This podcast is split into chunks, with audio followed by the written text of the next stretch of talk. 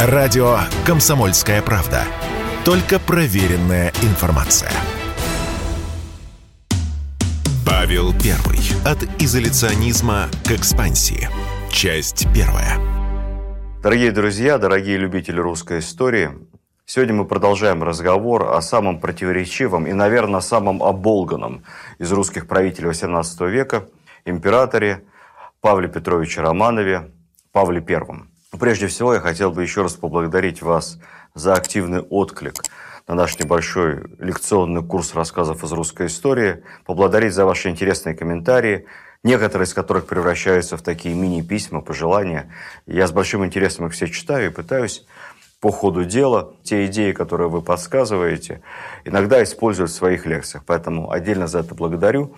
И особенно хочу отметить наших друзей, подписчиков, зрителей из других стран, из ближнего и дальнего зарубежья. Я никогда не думал, что курс русской истории может быть интересен не только жителям Прибалтики, прибалтийских государств, Украины, само собой. У меня очень много писем из Одессы, Харькова, Киева, Донецка, Молдавии. Что самое удивительное, поступают письма и комментарии из Канады, Соединенных Штатов, Дании, Испании, Италии, ну и прочее, прочее. Сербии, кстати сказать. Поэтому всем вам большой привет, любите русскую историю. А сегодня мы продолжим разговор о Павле Первом и будем говорить о его внешней политике. Тема очень интересная, поскольку она была яркой, неожиданной, в чем в чем, а в инициативности внешнеполитических деяний Павлу Петровичу было не отказать. И она была, конечно, очень переменчивая. Она была столь же переменчивой, как и сам император, который был в чем-то человеком настроения, безусловно, но не надо думать, что он был сумасбродом. Во внешнеполитической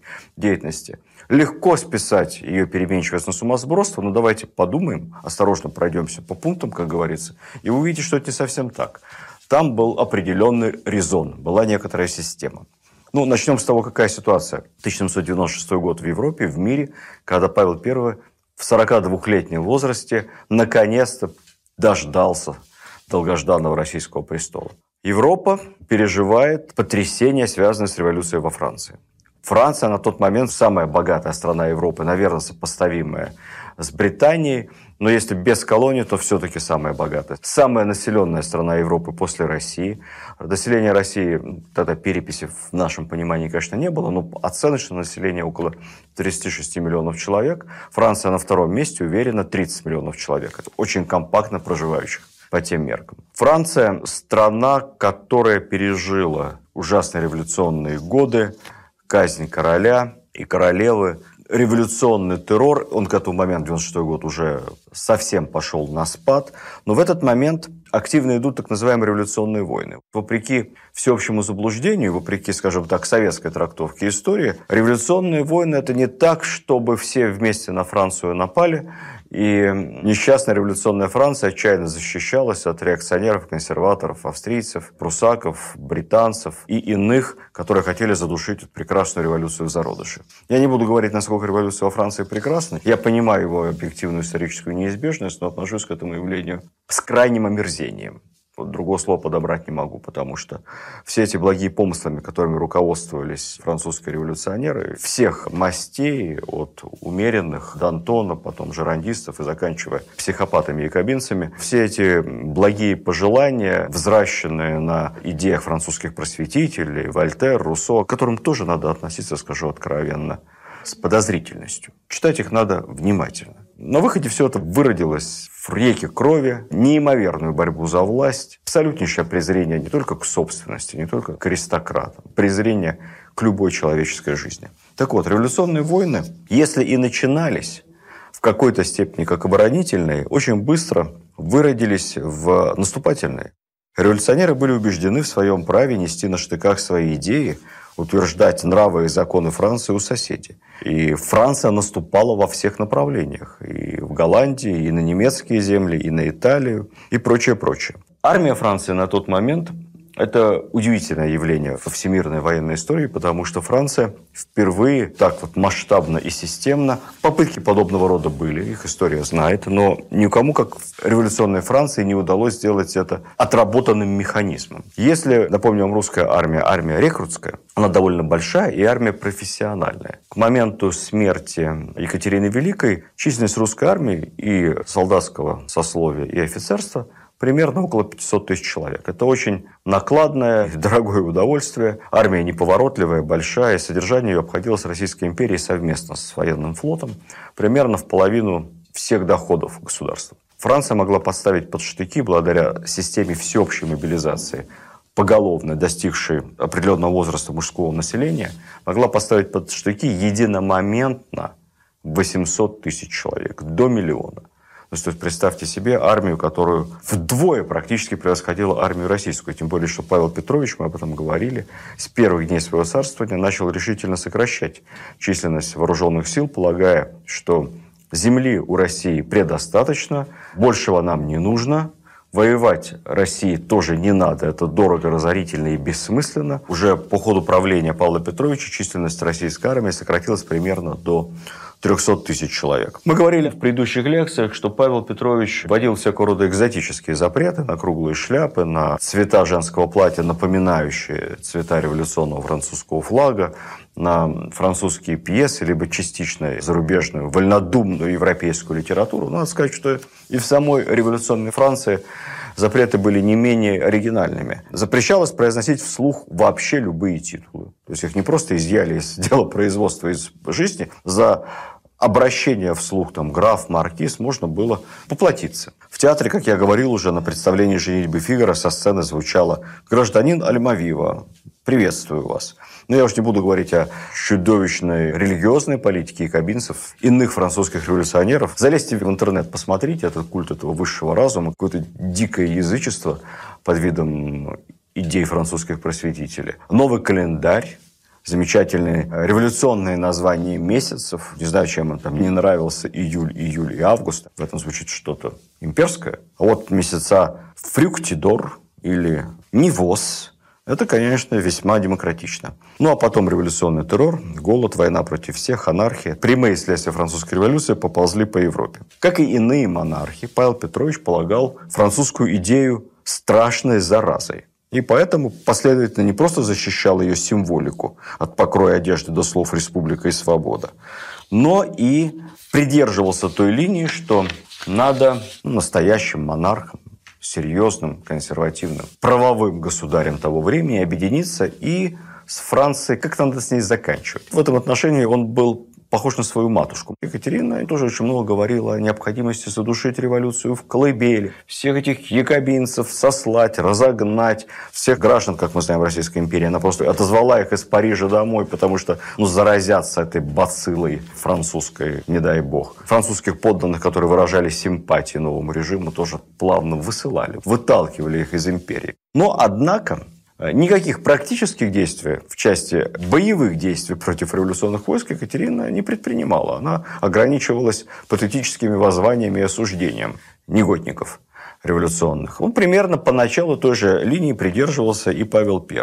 Он вообще мне очень симпатично, скажу откровенно, эта черта 40-летнего, только-только оказавшегося на престоле величайшей державы мира монарха. Он был сторонником, мы обычно про американцев так говорим, но это был настоящий русский изоляционизм. Мы можем осуждать французов, но воевать мы с ними не будем. Чем больше европейские державы, немцы, англичане, австрийцы, французы друг с другом воюют, тем лучше. Пусть они истощают друг друга. Россия будет сосредотачиваться. Тогда еще так не говорили, но это подразумевалось. Она будет копить силы, она будет экономить на избыточных военных расходах, она прекратит два, которые очень не нравились э, Павлу поначалу, огромных экспансионистских проекта. Греческий проект воссоздания Второго Рима, его слияния с Третьим, занятие Константинополя, экспансия в сторону Греции, то, чем бредила Екатерина, чем заразил ее Потемкин, а до Потемкина еще Григорий Орлов. От этого Павел просто отмахнется, мол, тратить деньги мы на это не будем.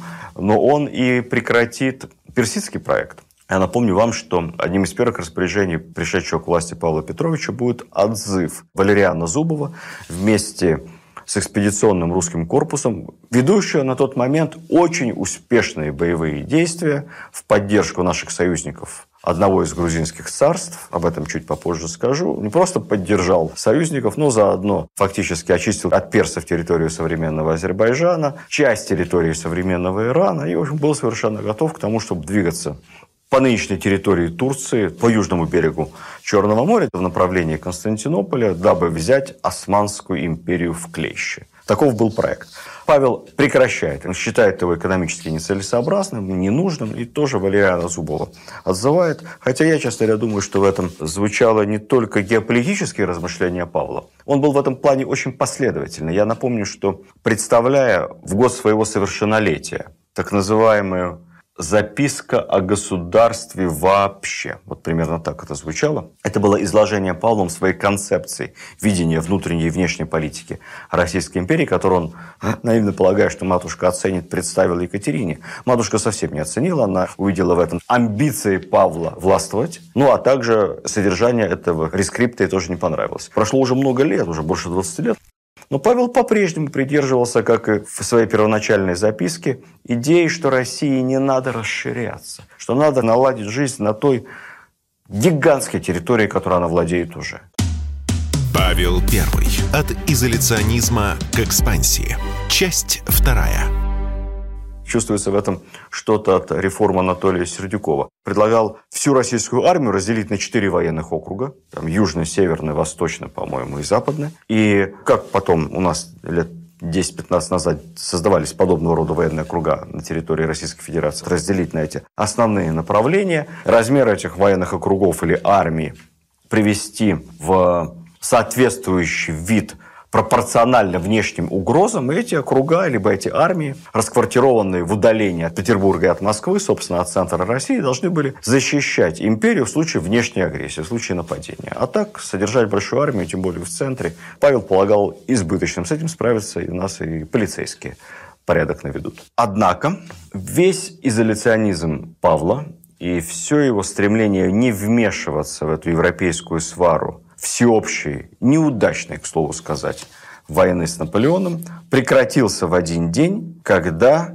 Бонапарт очень неосмотрительно занял Мальту. Павел и Мальта у нас всегда идут рука об руку. Но мы не очень понимаем, что такое Мальта. И почему Павел из-за нее столько переживал, воевал и так много уделял этому внимания. Нам кажется, что в этом какая-то блажь. В юности, мол, был Павлуша романтиком и на почве романтических наклонностей почему-то заболел этой древней мальтийской истории. Значит, что это была за история? Ну, во-первых, Мальта в современном его виде никакого отношения не имеет к той Мальте, которая была в конце XVIII века, за которую переживал Павел Петрович. Современная Мальта, крошечная, ничего не значащее в мировой политике, гордое самостоятельное государство, образованное в 1964 году, которое мы знаем по замечательной истории древней крепости – столицы, Лавалетта – курорт. Также на Мальту традиционно ездят наши школьники, у кого есть деньги, родители посылают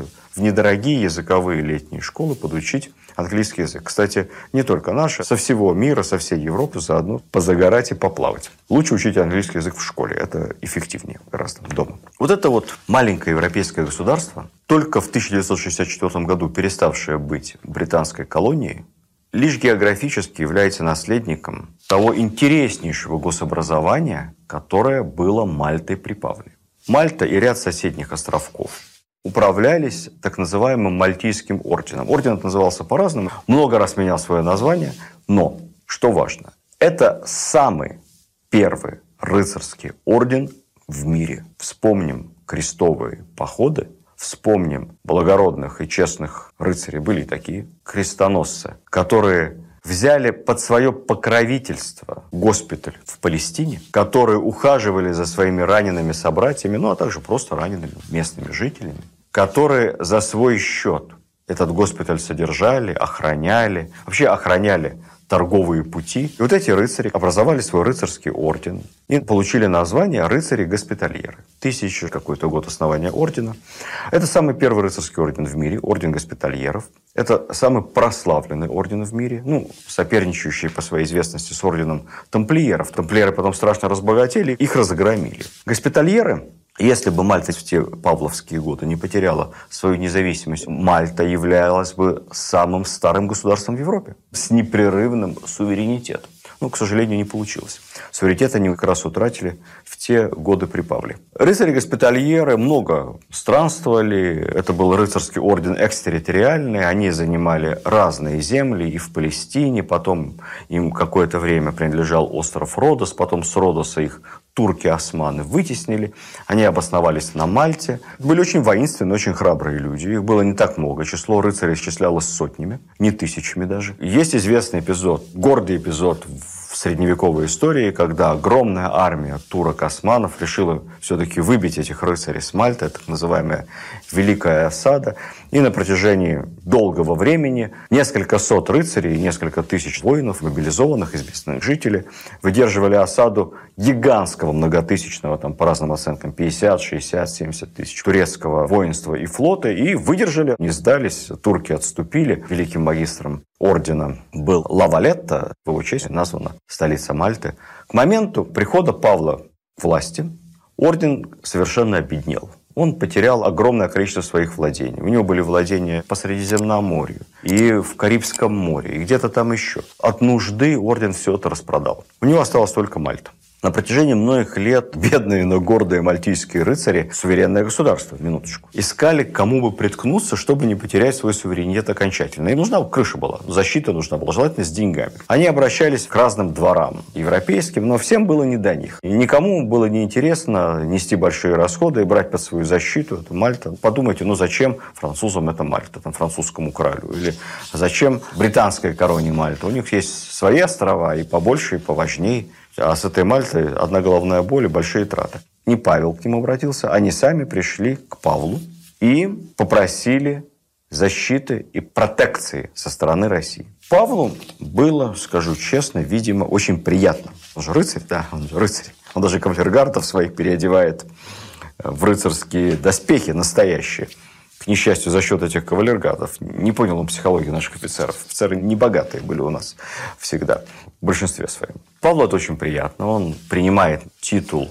магистра и протектора Мальтийского ордена в Петербурге мальтийцам, выделяет им дворец, земельные участки, дает им существенную государственную помощь, субсидию. Павел все-таки понимал толк в конфессиональных различиях. Мальтийский орден традиционно орден католический, и по духовной линии он подчиняется Папе Римскому. Для нас, для православного государя это совершенно немыслимо. Но Павел смотрит на это сквозь пальцы и решает эту коллизию таким образом. Он основывает православную ветвь Мальтийского ордена. Теперь Мальтийский орден является как бы двухконфессиональным. И Павел, возглавляя орден целиком, в то же время является, позволяет ордену иметь и православную свою ветвь. Вот эта православная ветвь выделяется имущество, выделяются финансовые субсидии. Павел вводит в наградную систему Российской империи Большой Мальтийский крест, высший орден, награду Мальтийского ордена, и начинает с радостью Мальтийским крестом, который по своему статусу моментально становится чем-то ну, чуть ли не более важным, чем орден Андрея Первозванного, что-то такое новенькое, интересное. Начинает направо и налево раздавать эту награду своим верным соратникам и, и не очень верным, как выяснится впоследствии. Шьет мантию рыцаря Мальтийского ордена. Играется в это по полной программе. Все это было бы каким-то ребячеством и баловством, том, если бы мы с вами не посмотрели внимательно на карту Средиземного моря. Мальта, это говоря словами наших американских друзей, непотопляемый авианосец. В самом важном секторе Средиземного моря контроль над Мальтой позволяет, по сути, контролировать всю торговлю по Средиземному морю. То есть держите там мощную военно-морскую базу с флотом, и мимо вас муха не проскочит без вашего ведома. Именно этим в свое время занимались мальтийские рыцари – когда они получали существенные дивиденды, ну, в момент расцвета, контролируя, ну, это называлось защитой торговых караванов. За защиту им платили. Они, по сути, контролировали гражданскую и частную торговлю в Средиземном море. Павел прекрасно это понимает, он видит, какие перспективы это открывает перед Российской империей. Это прямая экспансия в Западную Европу, причем Мальта еще и хорошая крепость, очень защищенная, видите, даже турки не смогли в свое время взять, как ни старались. Лавалетта – это крайне удобная гавань, такой, знаете, небольшой Крым в середине Средиземного моря. Все бы было прекрасно, но неугомонный Бонапарт, по сути, приходит к власти во Франции. Сначала это называется директория, вскоре он станет первым консулом. И вот директория принимает невероятный совершенно план всемирной экспансии Франции. К этому моменту Франция успешно победила практически во всех своих революционных войнах. И принимается план аналогов которому в западноевропейской истории просто нет. Я могу привести в качестве примера только, пожалуй, Александра Македонского и Римскую империю. Александра Македонского это получилось, но сильно ненадолго. У римлян немного лучше с этим вышло. Это план завоевания Северной Африки, и Египта, всего Ближнего Востока. Тогда вся эта большая территория называлась Сирией. И это не современная Сирия, это то, что сегодня Сирия, Иордания, часть Турции, часть Ирака, естественно, Ливан, Палестина и Израиль. Тогда это все Сирия именовалась. И дальше в перспективе движение на восток в сторону Индии, в сторону Британской Индии. Ничего подобного со времен крестоносцев Македонского и Римской империи ни одному из европейских правителей в голову не пришло. И Наполеон начинает эту экспансию. И поначалу получается ну, просто невероятно легко. Хитрым образом обманув британских флотоводцев, провел через Средиземное море свой флот,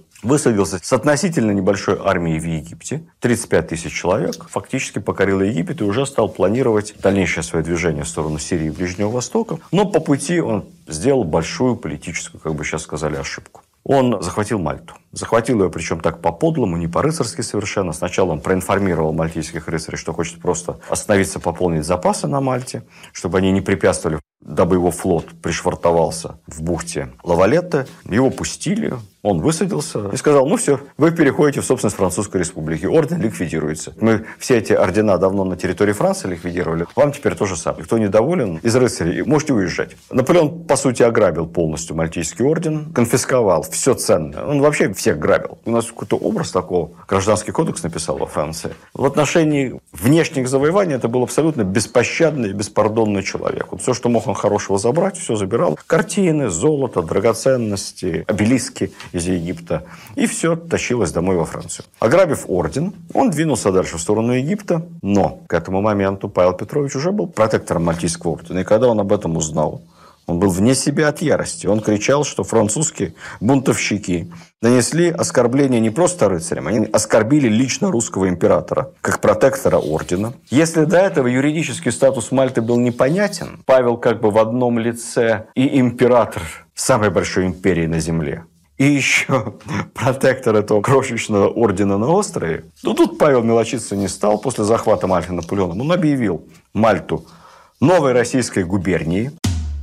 Павел I. От изоляционизма к экспансии. Часть третья приказал изготовить новые географические карты, которые тут же были напечатаны, на которых остров обозначался как суверенная часть России. Далее, Мальтийский крест. Он издает новый указ о российском гербе, то есть вводит новый российский герб. В него вводится Мальтийский крест. Прямо под щитом с изображением Святого Георгия располагался большой восьмиконечный белый рыцарский крест еще отходящий исторически к тем крестам, которые на своих одеждах наносили крестоносцы, рыцари-госпитальеры. Ну, в общем, начинается без всякой, я бы сказал, исторической подготовки и проработки, прямо с чистого белого листа операция под названием «Мальта наша». В те славные времена и не такое получалось. Поэтому, естественно, Россия вступает в антифранцузскую коалицию уже реальной воинской силы. По сути, формируется новая, так называемая вторая антифранцузская коалиция. Их будет потом несколько, в них любой даже профессиональный историк легко запутается. Не обращайте внимания, на этот момент объединяется необъединимое. Союзниками России в борьбе с Наполеоном, гнусным захватчиком наследия рыцарей-госпитальеров, становится не только некоторые наши традиционные союзники, такие как, например, Австрия, и некоторые неожиданные союзники, как, например, Швеция и Неаполитанское королевство. Но союзниками России военными становится Великобритания, что нечасто, и Османская империя, что вообще никогда. Это просто первый раз в истории. Мы воюем вместе с османами, вместе с турками. У нас объединенный флот, например, которым командует Ушаков. Воюем с французскими бусурманами. Вот как раз наш объединенный флот России и Турции под командой Ушакова, конечно, тон задают наши флотоводцы и наши моряки. Первым делом отбивают у Франции Ионические острова. Опять же, посмотрите на карты, где это. Это еще одна очень важная непотопляемая морская эскадра. Ионические острова тоже Наполеон забрал себе по пути, как говорится, по ходу дела. Они были частью Венеции. Наполеон, завоевав Италию, основную часть Италии, заодно аннексировал Ионические острова, расположил там французские гарнизоны, назначил французских администраторов. Мы подробнее поговорим о наших сражениях за эти острова, когда говорим о Ушакове. Но здесь важно отметить то, что мы это делали вместе с турками. И главное, что Наполеон страшно огорчился, потому что он даже писал своему министру Толерану, потеря Ионических островов для нас тяжелейший удар. Ионические острова интереснее всей Италии вместе взятой. Я вообще думаю, что выбирая между Италией и Ионическими островами, если бы имел такую возможность, я бы лучше попросил оставить за мной Ионические острова. Наполеона было все нормально со стратегией, и он понимал, насколько в данном случае стратегически ему важен контроль над вот этими островными государствами, в том числе и над Мальтой. Кстати, Ушаков поплывет в сторону Мальты, у него будут четкие инструкции Павла вернуть Мальту, но, к сожалению, ничего не получится, он застрянет в Италии, эскадра Ушакова перейдет в подчинение Горацио Нельсону, как старшему в этом военно-морском объединенном флоте. Нельсон будет всячески вставлять палки в колес и блокировать военную экспедицию Ушакова на Мальту. Ушакова будут исключительно в этой связи плохие отношения с Нельсоном, потому что у него есть четкие, понятные цели, есть российские интересы, но Британии было традиционно наплевать на российские интересы, и превращать Мальту в военно-морскую базу России британцы не собирались. Наконец, в 1800 году британцы сами захватят Мальту и уже превратят ее в собственную военно-морскую базу, чем окончательно испортят отношения с Павлом Петровичем. Я не могу здесь сделать небольшое отступление по поводу специфики российско-британских отношений той поры, потому что, сразу забегая вперед, вы знаете, мы во всем виним зловредную англичанку. И исходя из новейших изысканий современных российских публицистов и даже некоторых историков, безусловно, Павла Петровича убили англичане. Это совершенно очевидно как минимум английское золото оплатило этот заговор и убийство. Поэтому нам очень важно поговорить о том, как формировались отношения в этот момент между Россией и Англией, и отношения не только политические, но и экономические. Дело в том, что Британия на тот момент привыкла ввозить из-за границы, в Британии много денег, ввозить решительно все необходимое ей продовольствие и сырье. Возилось все. Возились даже гусиные перья для письма и воск для свечей.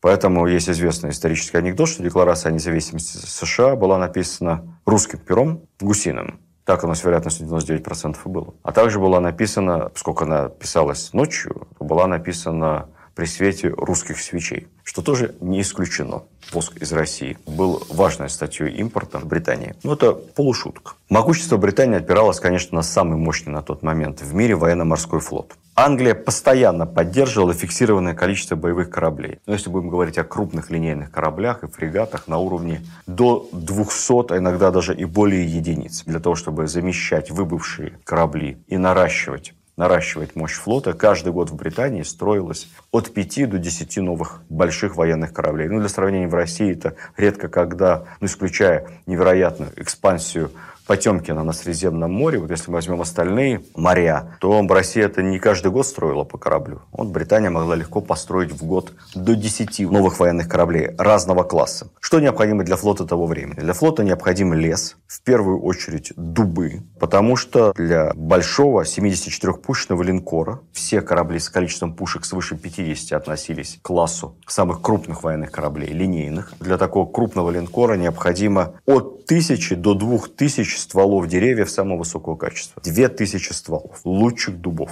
Конечно, Грета Тунберг и иные защитники экологии пришли бы в ужас такого транжирства. Но именно поэтому в Британии на тот момент уже давно своего корабельного леса не было. Все, что могли, они вырубили, либо сохраняли, но только лес другой номенклатуры. Кроме этого, для большого четырехмачтового корабля требовалось несколько километров такелажа. В первую очередь пеньковых просмоленных канатов. Это приблизительно, по оценкам специалистов, 5 тонн смолы и 80 тонн пеньки. Общая площадь парусов, поднимаемых на большом линейном корабле, доходила до 3000 квадратных метров. Можете себе представить, это 3000 высочайшего специального качества такой морской парусины. Откуда брать лес, пеньку, смолу и холстину? В Британии, на маленьком этом замечательном, красивом чудесном острове, ничего этого в таком количестве уже давно нет. Что делать, если враги объединятся и перестанут продавать Британии лес и пеньку? Главным образом, все это завозилось из России. Именно поэтому уже после гибели Павла, начатая Наполеоном континентальная блокада, нанесет страшный удар британскому кораблестроению. И британцы будут пытаться покупать лес в Австрии, чешские дубы. Но Австрия тоже присоединится к континентальной блокаде. Будут пытаться покупать лес на Балканах, но лорды Адмиралтейства скажут, что балканский лес годится только на гробы. Будут пытаться вывозить лес из Канады. Но везти лес из Канады – это долго, дорого. Ну и к тому моменту там сложные вообще отношения между Британией и Соединенными Штатами. Будет попытка заменить дуб какими-то экзотическими восточными породами деревьев, такими как индийский тик. Но вот этот тик при попадании ядра давал огромное количество рваной щепы. Самые тяжелые раны во время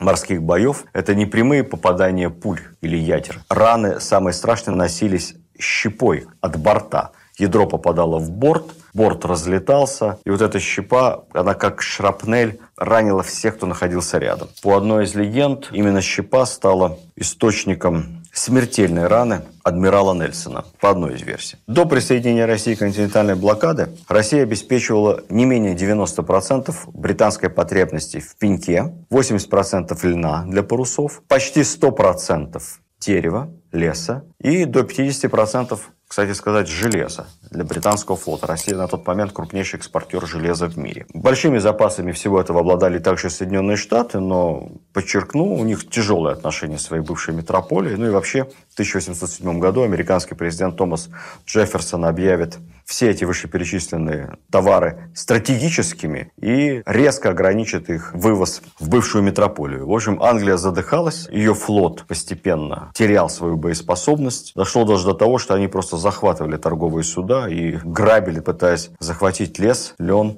и пеньку. При этом надо понимать, что экспорт в Британию российских товаров, не только перечисленных мной, но также железа и в первую очередь зерна, на тот момент зерно – это крупнейший экспортный товар России. Это крупнейший источник валютных поступлений для русских землевладельцев, для русского дворянства. Вот этот экспорт, ну, не могу сказать на 90%, но в огромной степени контролировался британскими торговыми компаниями. Фактически англичане монополизировали всю морскую торговлю с Россией, и перепродавали потом российский товар не только в Британии, но и в других европейских странах. Александр I впоследствии даже будет пытаться договориться с американцами, чтобы американцы в России покупали товары. Ничего не получится. Англичане тут же купят с потрохами эти американские суда, купят американские компании, которые будут заниматься попытками вывоза товара из России и жестко поддерживать свою монополию. Екатерина, понимая также, как много зарабатывают англичане на вот этой спекуляции, синициирует открытие, как бы сейчас сказали, торгпредства наших купцов в Лондоне непосредственно напрямую.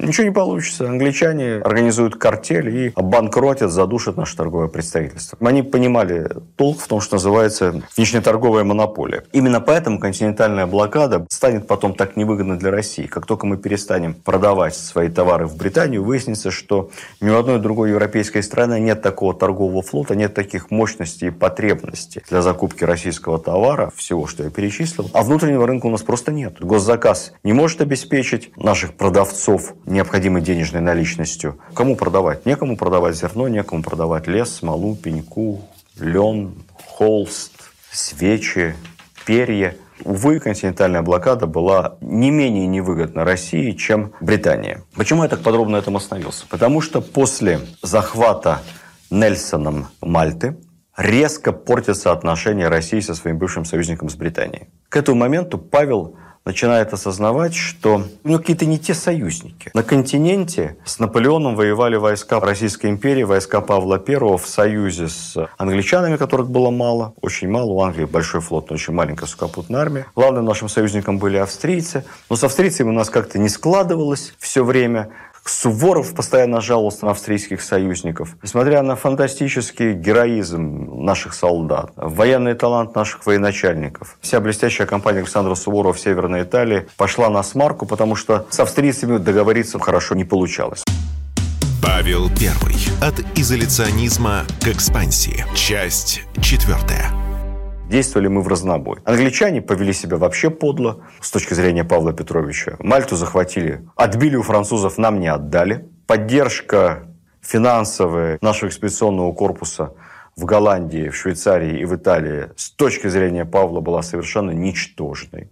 Ну вообще вели они себя непорядочно. Плюс к этому обострение отношений с Англией наложилось еще на дипломатический скандал с высылкой из Петербурга британского посла Уитворта, который был очень влиятельный в Петербурге человек, много лет представлял в России британские интересы. Любовница его, как известно, была сестра братьев Зубовых, Ольга. Это потом сыграет важную роль в нашей истории. Он написал очень неосмотрительное письмо, депешу дипломатическую в Лондон, где в крайних хамских выражениях охарактеризовал характер и деятельность императора Павла Петровича. Там написано было, что Павел Петрович импульсивен, никакой стратегии у него нет, эмоционален, постоянно совершает глупости, никого не слушает.